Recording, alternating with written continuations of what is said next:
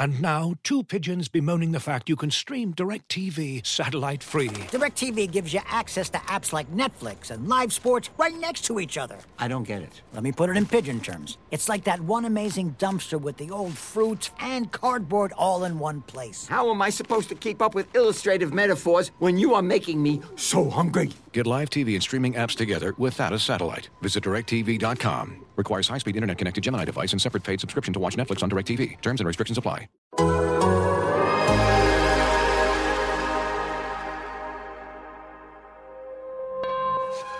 Uh, You are now tuned into Anything's Possible.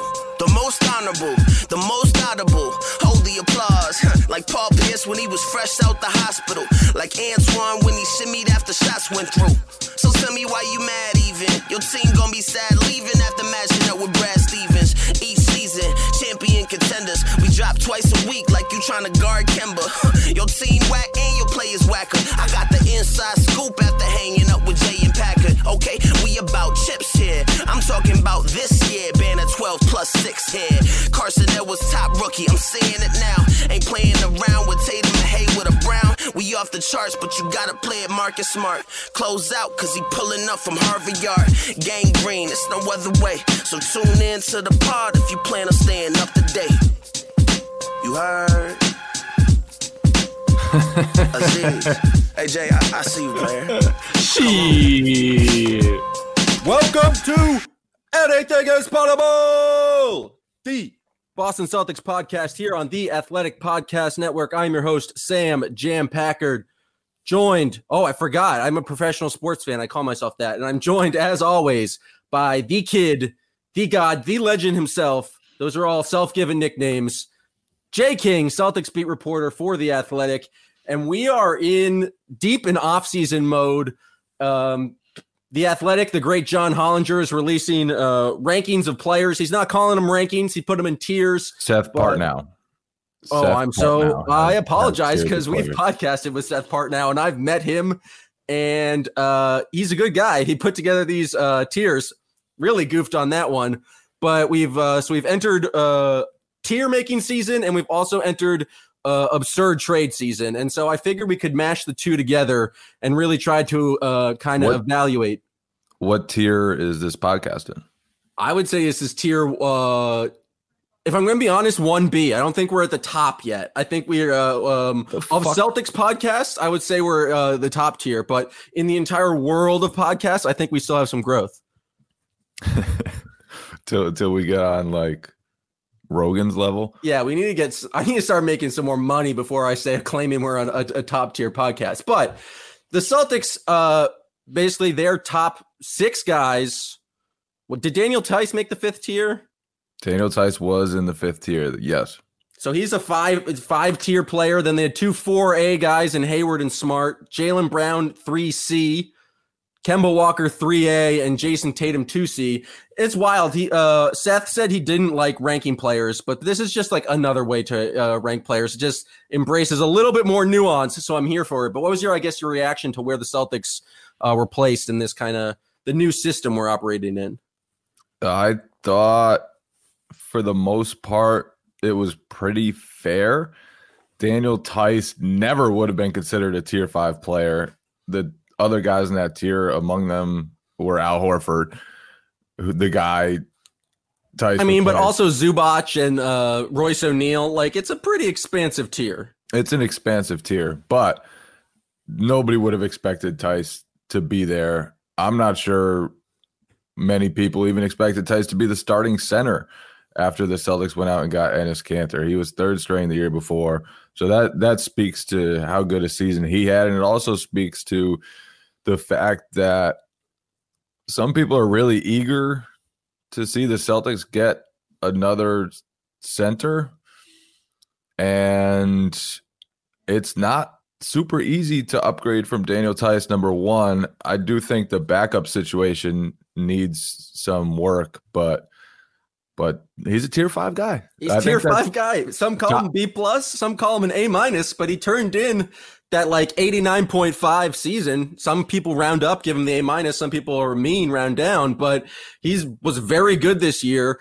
little bit of Celtics news I forgot to mention. They randomly announced that he had surgery. They removed a body from his knee, which uh, I don't know what that means, but it doesn't sound good. Just cleaning it up a little bit. Just getting the bodies out. no, that, that happens more often than you think. Uh, just just arthroscopic surgery to clean something up in the off season. So I, I doubt it's a big deal, but it is the same the same knee that he hurt uh, a few years back, a couple years back. So that is at least a little concerning. Um, but that type of surgery not usually a huge deal. Yeah, and but you mentioned the people are thirsty to upgrade from Theis, and it's like an understandable problem. I guess you want to fix is that the Celtics' five best players really can't be um, on the court together at the same time. It really didn't work, and so ideally you would have a big man to complement um, and have like your crunch time lineup uh, kind of be more cohesive. And so there's thirst out there for a center, and people just love trades. This is the especially People before the draft. Trades, man. People and, and, love fucking trades. It's insane. And they always convince themselves during trade season that everybody else's players are better, except the young guys. The young guys on on your favorite team are always untouchable or close to it. I just saw Sam Sheehan tweet that Romeo Langford is untouchable. Like he's convinced Romeo Langford's going to be an all to like long time starter, and it's just like there is nothing Romeo is good, but like it's absurd. People get so authoritative and so convinced that their trade and their valuation of players is absolutely correct that it's it's it's insane. And I don't know why trade Are season, you shitting on Sheehan right now? I'm shitting on uh Sheehan uh directly for his Romeo take, and then I'm shitting on the entire NBA Twitter for just everyone believing their own bullshit when it comes to these proposed trades no one knows anything, but they're like, you know what, that's way too much value, or like that's not enough. And it's but people love doing trades, like especially with the draft and moving up picks. It's like, I don't know, Bill Simmons and Zach Lowe did an hour and a half just on like, what could we do for the number two pick? And it's just, I don't, I don't get it. It's just making up things out of nowhere. This is also the season when everybody else's flawed big men become the answer. Like this the answer whether it's Andre Drummond in the past, it's been like Nerlens Noel or or Willie Cauley Stein.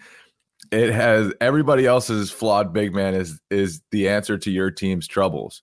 Even though the flawed big man on your own team, in this case, the Celtics for Celtics fans, Robert Williams is probably better than a lot of the options you're talking about. So why everyone why would anyone want Andre Drummond at this point? he's had like a couple 20 and 20 games against the Celtics, but he's been he does put up crazy he puts up crazy stats. numbers about the Celtics, but like and he's huge. He's huge, but he's just now we see videos of him shooting threes and we're like that he's not he's just a very large man. Like he doesn't he's I mean he's in the same tier as Theis, but he and he makes a shit ton of money. The thing I like hand up I put out a crazy thought about just my feelings about a player because I saw everyone tweeting about the Celtics possibly trading for Miles Turner. And I tweeted, the thing about Miles Turner is that he's not good. Now, obviously he's good. And obviously that was just firing a hot take. But then my mentions were on fire for the next uh probably like two hours of people debating whether or not he was good or he's awful. I was basically going on like the four games a year I see Miles Turner. I'm not a Miles Turner expert, but Jay, you're a professional writer. You're allowed to write about uh, basketball. I'm giving you permission to evaluate what players are good or not. Is Miles Turner actually good? Uh, he's definitely good. Um, how good is up for debate. There's I did certainly... the season season comparison between him and Theis, and Theis won every like statistic. Miles Turner averaged six rebounds a game last year at 6'11. Yeah, but he was also next to Domantas Sabonis, who vacuums rebounds. So it wasn't like he was next to a bunch of wings and guards like Daniel Theis was. He's still 6'11. I, I know. I'm just giving context here. Just giving context. I think the the I- idea of Miles Turner might be better than what Miles Turner actually is. I think because he's shoots a lot of threes. Um, he that, shoots 34% from three, which is like good. He shot 38 last year, but how do you know which one is like the real thing? Like the idea is you trade him and then you have this like explosive five out offense, but the man, all he does is spot up. He doesn't go into the paint. I don't know. I just, like he's very good defensively, according to the people yelling at me in my mentions, but I just don't think he's he's objectively a good player. But you, you would have to give up either Marcus Smart or Gordon Hayward to get him. Why, like why why give up assets for a guy who might be good? Uh, well, Turner is good. He's he's good. I don't The- know. You haven't question- convinced me yet. the question is how good. And I, I think if he starts knocking down threes at a slightly higher clip, that changes the equation for him because then he, he gives a team a, a high volume guy, and those are the guys that that stretch your defense because they're the guys who people will be flying out to close out. So his volume went up this year, and he made like only ten more threes, but he shot hundred more of them, so his percentage went down. So you Yeah, like and then then I think the other question about his production too is how much of it would change if he's in an ecosystem where there aren't two bigs. And two bigs, you know, in modern NBA offenses, it normally clogs things up. It takes away opportunities for at least one of the bigs. That could be part of the reason why his three point shooting volume went up because he's spacing so that Domantas Sabonis can operate closer to the basket. So there, there are questions about whether the context of a different situation would would increase his value. And then obviously, I mean, he's he's six ten or six eleven or whatever he is, so he's a little taller than Daniel Theis. But Daniel Theis is good, and Daniel Theis and Miles Turner certainly had similar seasons. Uh, if like there there wasn't much difference between them this year, um, and and like you said, you'd have to go out and and get assets to to go get Turner. So I do think uh, if if the Celtics got a Turner Theis front court duo for 48 minutes, like that's really good. That's that's a good center duo, but also you'd you'd have to give up a lot. You'd Is have it to give worth- up a lot to get that. Turner is right now on the four B tier, and basically the only two trades that would make kind of make sense would be giving up either Gordon Hayward or Marcus Smart, some four A players, according to Seth Partnow. Like, is it worth it to get like the five who for that top five guys and to give up, I guess, your sixth man, whether that be Smart or whether that be Hayward? Hayward seems to make more sense to me just because he's expiring, but even then, I just don't. I feel like it's a downgrade in talent uh, for more, I guess, flexibility or like having more roster cohesion. Yeah, I, I think part of what made the Celtics so good this season was because they had so many wings. And it's a league where having wings really, really matters. And having guys that are tough to match up against really, really matters. And I think it really hurt the Celtics in the playoffs that Hayward wasn't available for the most part and then came back and, and wasn't really himself. When they had Jaylen Brown, Jayson Tatum, and Gordon Hayward all on the court, and Kemba Walker, those guys are super, super hard to match up against. And we didn't see those guys together much this season because of health. Um, but I think there's there's reason to believe that if you keep that group together and benefit from a little more health luck, then the Celtics could have, you know, how good could their offense be? They they were fourth in offense with no health luck or minimal health luck. They were fourth in offense with a bench that gave them hardly anything in the way of outside shooting. So make a couple tweaks there, get a little healthy, and I think the Celtics have a chance to have a really, really dynamite offense next year. Sounds like we're both on team run it back. There's no trades, despite how gung ho people are right now. It is trade season. People love the trade machine. Also, I, I think have- there, there could be some trades out there that would work and work. lay them on me. Let me hear it. I don't know what those are. Um, but they exist. but I, I'm I'm not necessarily team run it back. I I think the Celtics Your team run it back with the core. It sounds like you want the top seven guys to be, continue. Yeah, but six they- guys on the team. the Hayward question, especially, I think is is complicated because one, he hasn't been healthy. Two, he's an expiring contract, and three, he's at an age where keeping him long term gets a little iffy, and the luxury tax concerns just make everything you know, more everything tougher to to keep together longer. So I, I think that looking for a Hayward trade and trying to construct one would be wise for the Celtics front office to do. I don't know if there's a trade out there that makes sense because it's hard to keep the the value there. Um, you wouldn't be getting equal value back. I think at this point, I think Gordon Hayward's too good. You're right about all his contract situations, but he's you're not going to be getting. Ideally, you would want two players back who kind of combine for that value. But you're not going to get a guy who's like a potentially could be an all star with like a greater usage rate. But you would get someone to help the bench, and then someone I don't know, maybe like maybe like Miles Turner, who's apparently actually good according to Jay King. Like, is that I don't know. Just it seems unlikely, but we have no idea if Hayward's going to opt in or not, uh, and that kind of changes. I would assume he would, but he also has that kind of option of uh, kind of re- renegotiating for something longer. But I mean, other than so you're on you're on you're not on team run it back. I wanted to join up with a team, and you're just you're on team of sit back and like what let the Celtics do what they're going to do. You're not I'm on team every GM. every decision is its own decision, and I like I, running fair. back. Play every running, single option. You, that is a very kaizen growth mentality. It's like say no to nothing, be open to everything. Running it back wouldn't be horrible though. I think, if, like if if the Celtics just have the same guys back, they'll have a chance to be really freaking good. And if Jayson Tatum reaches even another level, and Jaylen Brown reaches another level, then that's a team that has a chance to win the Eastern Conference, contend for a title, and not a bad fallback plan, not, in my opinion. Not a bad plan. I mean, but but also I do think if you can get a, a bench upgrade to add a little scoring, if you can get a bench upgrade to get somebody with a little more size um, that can be dependable for the Celtics coaches, then Cool. Get Go them for, for what though, Jay? Where are you going to find these upgrades? Depends on the decision, baby. You're not putting out ideas. You only evaluate ideas. You don't put any out into the ether because uh, you don't want to. You're not a creative type. That came off as too mean, but that's it's not your style. I'm not seeing Jay King right. Here are seven trade ideas for the Celtics. You're not a trade machine guy.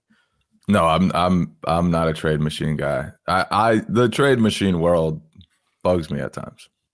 Why? Because the, the salary cap, or you just uh, don't like hypotheticals? You like uh, real decisions?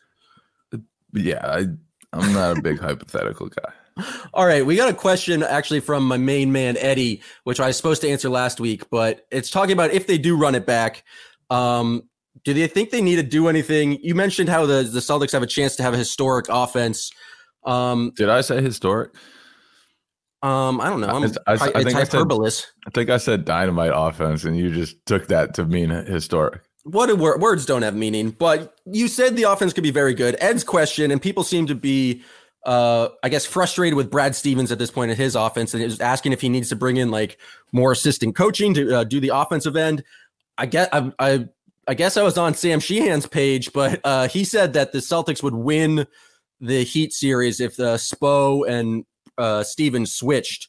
Um, I guess the coach, like the question is like, is there how much does Brad Stevens need to get better, and what can he uh, improve upon? Because um, if they're going to run it back, like there's going to be have to be some sort of change in dynamic other than just like the players getting better. And so I don't know what my question is, but just talk about Brad Stevens and his coaching ability, please, and where you see it right now. So you, you talk about with the offense the question. start with the, the offense with and the then offense. wax poetic about whatever yeah, you like. I, I think Stevens has always been one of the or has typically been one of the NBA's better defensive coaches. I think historically, if you look at his offenses, they haven't been up to par with the defensive production. And some of that I think has been because of personnel. Some of it has been he's probably squeezing a lot out of the talent that they had in the first place. Um, but you know, the first year with Kyrie, when they had Kyrie, Tatum, Brown, Horford, all those guys, I think they were 18th in offensive efficiency. The next year, when Kyrie came back healthy, they were 10th in offensive efficiency. I think you can look at both of those and think those are disappointing. This year, I thought like they maximized or came close to maximizing their offensive production. They finished fourth in offensive efficiency. They had a bench that Semi Ojeleye was probably their best shooter most of the year off the bench because Marcus Smart was in the starting lineup, plugging in for whoever was injured.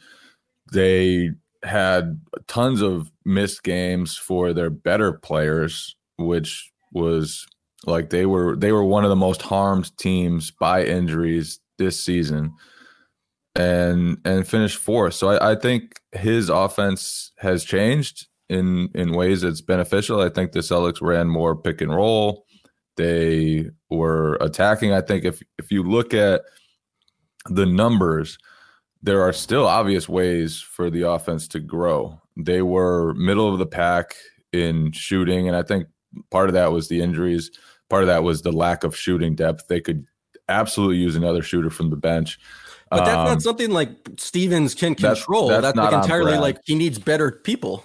I think the the one consistency for most of Stevens' tenure, or one of the consistencies, has been that the Celtics are m- middle of the pack or worse in getting shots at the rim and drawing free throws. And I think there was a year or two with Isaiah when they were pretty good at those things, but typically they haven't been great at that. And they weren't this year, even though they finished fourth and even though they had athletic wings and Kemba Walker and all of that. So I- think somehow they need to find ways to produce those points. And I think part of it will just be Tatum gr- growing up. Yeah, I was uh, going to ask, like, why do you think that is? Is guys are not putting enough emphasis on finishing towards the rim, or it's like they draw a second defender and their offense is designed to kind of pass out of that? Like, how do you? Because with IT, IT was like very much downhill, get around the pit, like the screen and attack the rim. Kemba's not as much like that, and he seems like he got worse at that as the year went on. I don't know if that was injury related, but like, I don't know, is you tell the players to try to finish through contact. How much of that coaching and how much of that is personnel? I think I think some of it is it's probably both. Um, and I think there there can be beneficial things to not just going gung ho at the rim, like making good decisions, kicking out for three. Those can all be beneficial. Um, but I think especially with Tatum, like Tatum needs to do a better job drawing free throws. They need to get better. And part of it, like that's not who he is, who he has been, is being physical around the rim, finishing like like a LeBron or somebody like that. Um, so part of it is definitely personnel, but the Celtics Discover the latest collections from David Yurman, as seen recently, styled on basketball stars like Jaime Jaquez, Jalen Green, D'Angelo Russell, and others.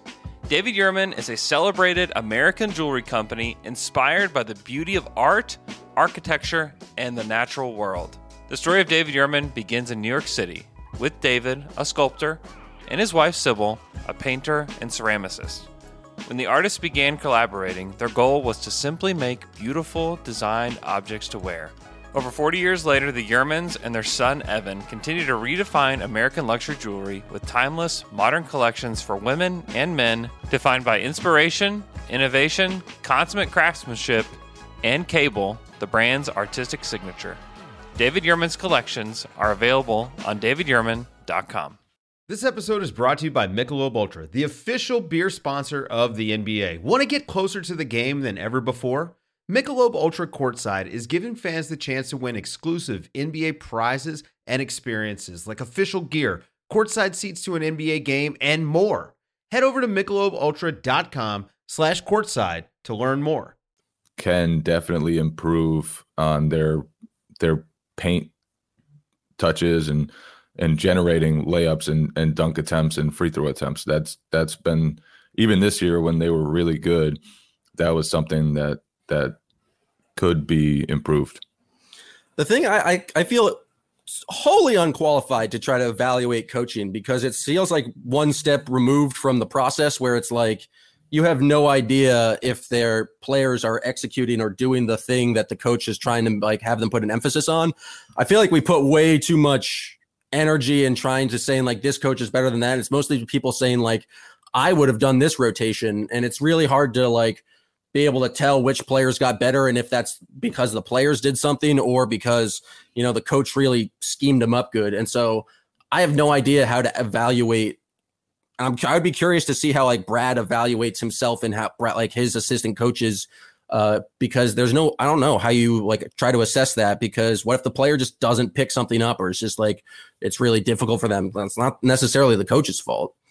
Yeah, and there's a lot that goes into coaching that nobody will ever know about, and that that's why evaluating coaches is so difficult. For the most part, when people rank coaches or evaluate coaches, it's it's based on how the media thought the season was going to go versus how the season actually went.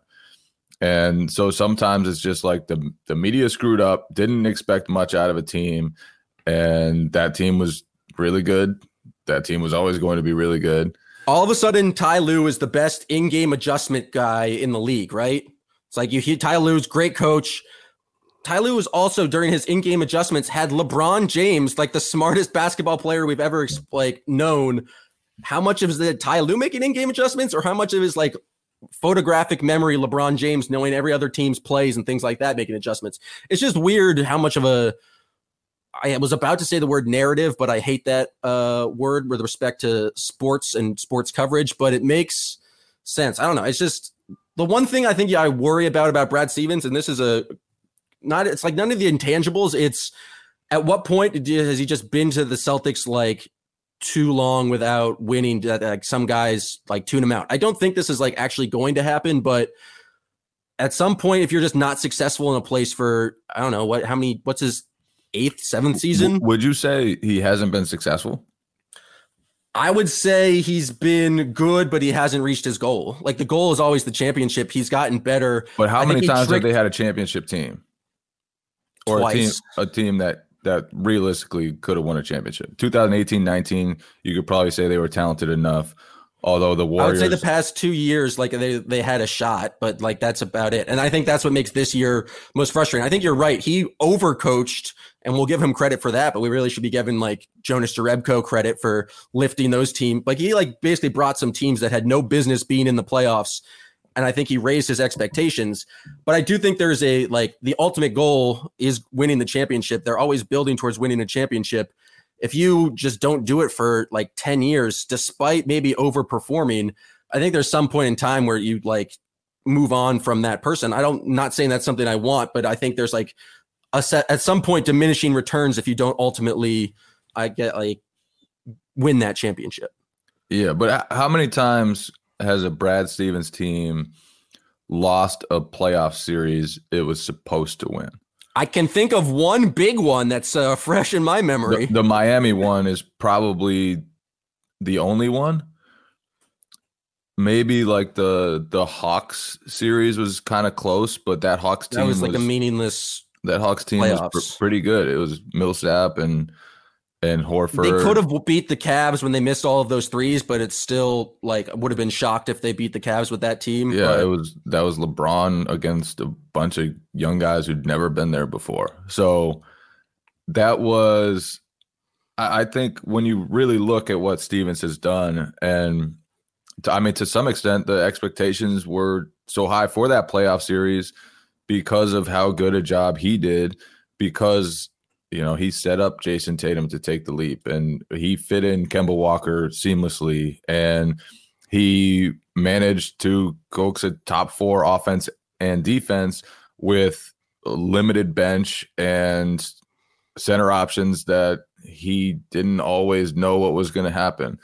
So I think when when you really look at it, like yes, it was hugely disappointing for the Celtics to lose to Miami, and I do think that was uh this was a an actual title shot. How many how many percent chance they had to win against LeBron, I don't know. But this was this was the first year when it was like, okay, that was that was a loss that maybe should have been a win. But that brings in the whole question of how we evaluate coaching. Is that a loss because Brad Stevens told them to turn the ball over down the stretch in the fourth quarter, or like hadn't got them locked in enough, or like their body fat was too high that they kept on making mistakes, or was that just the players fucking up? Like Brad Stevens immediately after the series said he was like proud of their effort. He got the guys playing hard enough and like they were doing what they were like supposed to do. They just made a number of mistakes. Is it Brad Stevens' fault that they lost to the Heat, or is it the players who happened to mess up on like consecutive possessions? I don't know. It feels like there's always like if Brad was a good coach, they wouldn't have made mistakes, and it's just like that's just not how it works. Yeah, and I think I do think I mean numbers suggest that the Celtics have to work on getting a zone offense next year. That was obviously something that the Raptors took advantage of at times, obviously something that he took advantage of at times. And I think Synergy Sports said the Celtics finished 22nd in zone offense for the regular season. Remember for that the half in game three where they had figured out and everyone and by everyone I mean me thought the series was like finally we solved it and then um, it still gave them problems the rest of the series. That was frustrating. Remember when Tyler Herro scored 37 points looking like B Rabbit in eight mile? Yep. That was uh not great for the Celtics. Not great for the Celtics. But yeah, I mean, there were a lot of moments that you look to in that series. The Bam block on Tatum that really changed the whole series. Is it Brad's fault that Kemba Walker couldn't take Jae Crowder one on one and jumped into his arms uh, on the game winning attempt? At the, what was that? The end of game one. Maybe, maybe it's the fact that Kemba Walker was clearly had his knee hurt and uh, no longer had the same burst. I don't know. This thing is it's uh, it's hard to evaluate. Um, any other crazy trades or crazy offseason acquisitions that you've seen out there on the Twitter world you want to talk about? I'm not even going to mark. Uh, Bill Simmons brought up the trade of possibly trading the Warriors' number two pick for Marcus Smart. I don't think he was actually suggesting it, but I just thought the idea of Marcus Smart on the Warriors would be absolutely insane. And I liked imagining it just from a basketball perspective. Um, but I don't think that trade was ever going to happen. It's in the world of let's just talk about crazy things. But how good would the Warriors be with Marcus Smart as the crazy six man off the bench? That would be pretty dope defensive lineup. Pretty, pretty dope defensive. That, that's some lineup. good breakfast right there. Draymond and Draymond's crazier brother. Draymond and smaller, crazier, more willing to punch you, Draymond. Um, have you learned anything about the draft yet? I've learned nothing. I have been watching dudes. Any any any top thoughts? I like Any t- Onyeka Okongwu. That's the people. That's the way everyone is on Celtics Twitter talking about. They want to trade up to number eight with the Knicks, maybe trade away Carsen Edwards and the 14 to get this guy. What makes him so good? He's six nine, athletic as hell, can move his feet, can block shots, can rebound, Can kind of score? projects as a modern big. Does he shoot the puck? No, he's he has not proven to be a shooter. So he's just a more athletic Grant Williams. Put some respect on Grant Williams' name. You, eh, is he or is he not more athletic than Grant Williams? Yeah, he's more athletic than Grant Williams, but I did. I was not disrespecting Grant Williams. I like Grant Williams. He played board games with me. Of course, I like Grant Williams. no, they're they're very, they're very different players. He and Grant Williams. All right, But- and and that's anything is potable draft talk. Uh, that's what we do here. Uh, we we embrace until they come into the league. I don't really care for them, but um, lots of trades out there. Those are the other ones. Uh, people trying to evaluate players and uh, trade value picks. It's in trade season, but we'll let the uh, the Twitterverse do that. Jay, during the season, we and during the playoffs, we stumbled upon something amazing. Um, Something incredible. something incredible and I, i'm like apologize to the listener gods out there because we thought like we got out of our rhythm the game stopped playing and we stopped basically the greatest segment known to man uh the potable six pack where me and you snake draft style just picked the best things uh in the world and we did it in the games we did it for each game but now in the off season we're going to have to kind of transition topics we talked last week about me uh taking a risk playing some pickup basketball on the streets of uh, Manhattan. Um, but it got me thinking. It, it got me feeling nostalgic. I missed playing pickup, and so me and you are going to do the potable six pack of playing pickup basketball. You things you miss uh, from hooping, and me, I'll I'll do things that I'm uh, I'm slowly getting a small taste of. But I'll give you the first pick. What is the thing you like the most or miss the most about playing pickup? Uh, this isn't necessarily the thing I miss the most, but I got to go with it as my first pick. And it's something that doesn't happen to me nearly as often as it used to. But when your defender in a pickup game switches off you, or when someone else decides he needs to switch on you because you're just cooking somebody, that is such a great feeling. Like you just demoralized someone. You just you just proved that they were your inferior over and over and over again until someone decided that they just could not continue watching that nonsense anymore. So It's when pretty demoralizing for the defender. I've, I haven't been on the offensive side. I have no offensive game, but I've had people, my teammates, come up to me and be like, "Yo, let me get this dude because he is cooking you." And let me tell you, the other side of the coin, uh, it doesn't feel great. Um, Yeah, that, but- so that- I can that doesn't imagine- really happen to me anymore. Um, but it used to, and fuck, it was awesome. The only thing I can say that I've experienced close to that is when the guy you're guarding is like, "Oh, everyone back away. Let me ISO this dude." And then you like get a block at the rim or like block him or steal it outright. I think like cuz I have no offensive game as most people most people no one's ever seen me play pickup, but uh, I have no offense. I can only contribute on defense. And so, yeah, the switch the switch because someone's dominating is just uh it's no it's no fun for the defense, but I imagine it's a great feeling. Oh man, I miss it. I miss the days. Um, my first pick, and again, because I have no offense, most of these are just going to be defensive moments, and this is so, I think, pretty. I don't want to say nerdy, but it's like not cool. Is when in pickup, if I play playing weak side defense and break up a pass on a pick and roll, I feel like a genius. I feel like, oh man, I saw that pick and roll coming. The roll man was wide open, and I did my job. I was like, I'm scrappy as hell. People are like, nice defense. It's the extra effort in pickup that makes me feel like I'm actually doing something because I have no real talent or skills. And so whenever I can do like actually contribute, uh, that's when I feel my best out there. All right, you got another pick. Um, it kind of goes back to uh, just like when dudes try to call you out, but like uh, I'm pretty good at pickpocketing dudes on crossovers. I got quick hands, and so when dudes try to cross me up because they think I'm a lumbering white man, um, be able to get that steal is good, but then it's ruined because I usually fuck up the layup on the other end. So it's like that brief moment where I've gotten the steal before I fail uh, the wide open layup.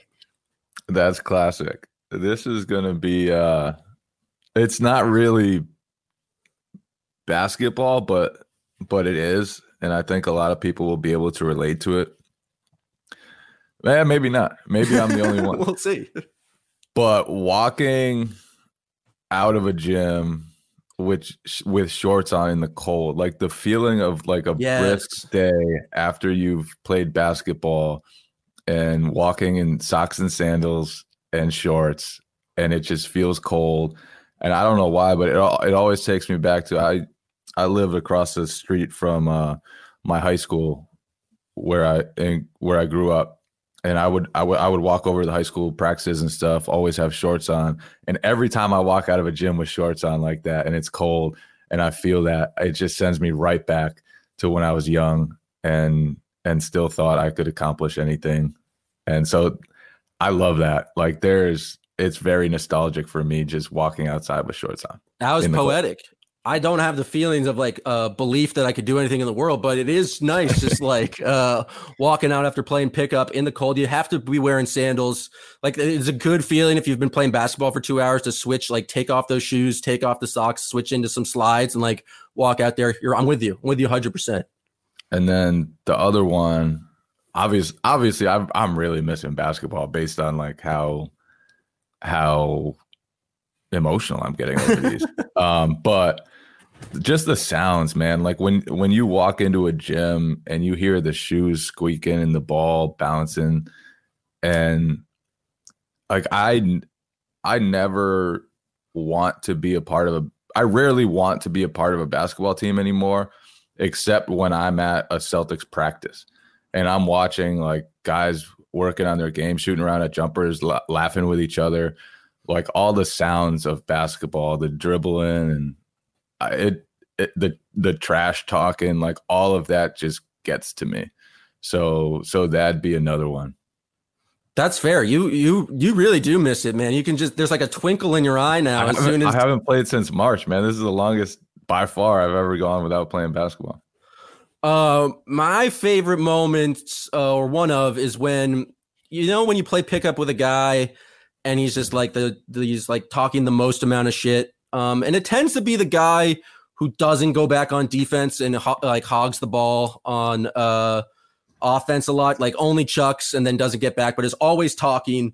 Um, it's when he finally locks in to play defense and gets absolutely cooked and then blames someone else on his team for fucking up. It's when the when the bad karma uh pickup players, the ones who really like really kind of ruin the game, it's when they get their comeuppance is always a good uh good feeling for me. I don't talk at all when I play, uh, mostly just because I'm a shy, nervous boy, I guess. But um like the dudes who talk the most and ruin the games, uh, when they get just absolutely destroyed, it's like a it's great for me. It's a great moment of justice.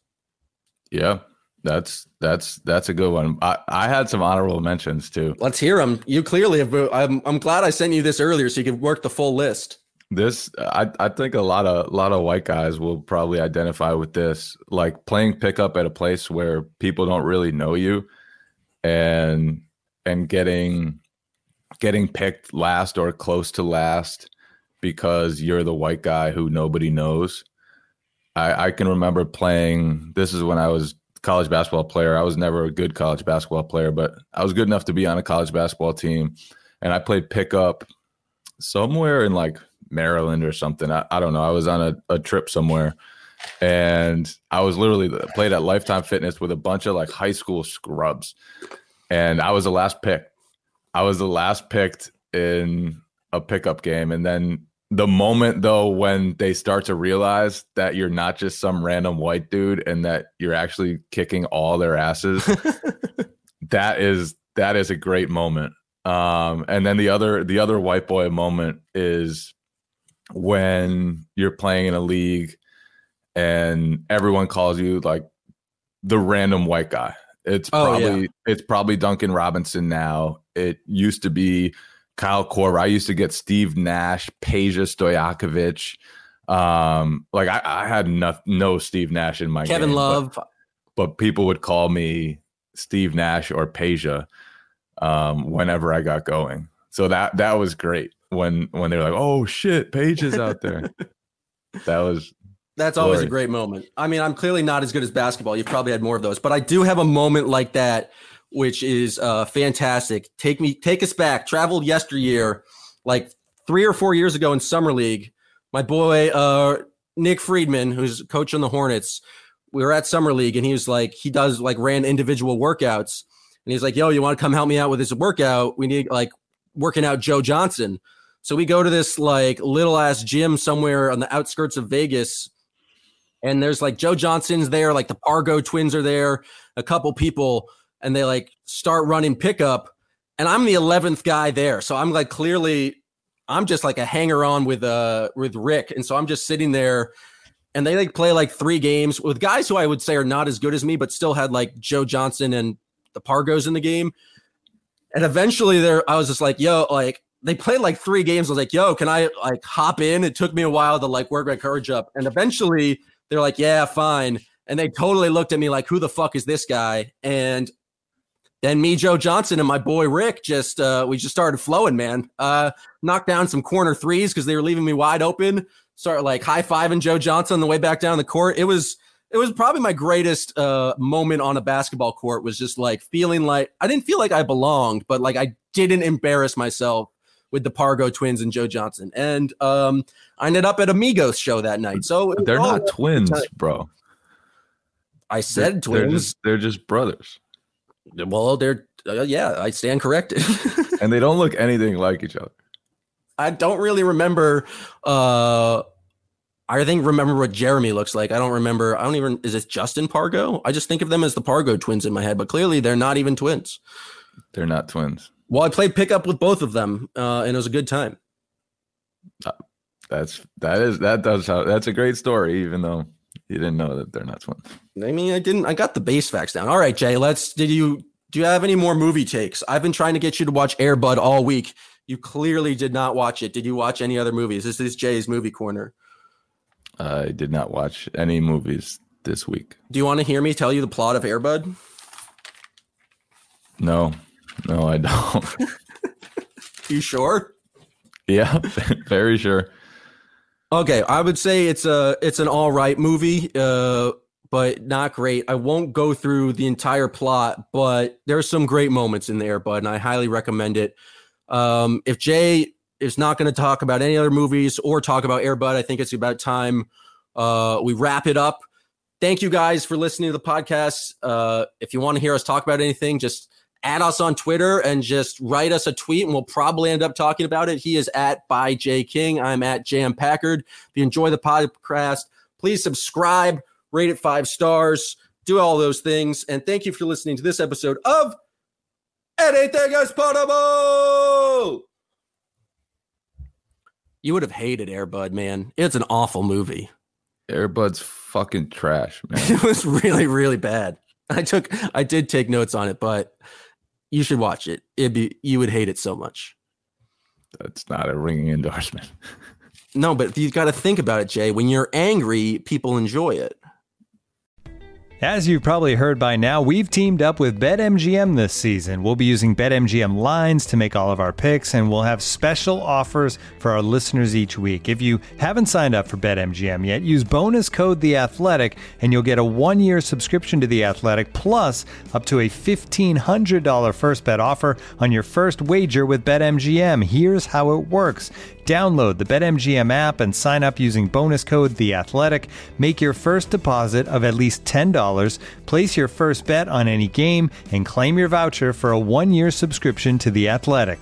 See BetMGM.com for terms. U.S. promotional offers not available in D.C., Mississippi, New York, Nevada, Ontario, or Puerto Rico. Gambling problem? Call 1-800-GAMBLER. Available in the U.S. Call 877-8-HOPE-NY or text HOPE-NY 467-369 in New York. Call 1-800-NEXT-STEP in Arizona. 1-800-327-5050 in Massachusetts. 1-800-BETS-OFF in Iowa. 1-800-270-7117 for confidential help in Michigan. 1-800-981-0023 in Puerto Rico. First bet offer for new customers only in partnership with Kansas Crossing Casino and Hotel. Don't forget, if you haven't signed up for BetMGM yet, use bonus code The Athletic, and you'll get a one-year subscription to The Athletic, plus up to a $1,500 first bet offer on your first wager.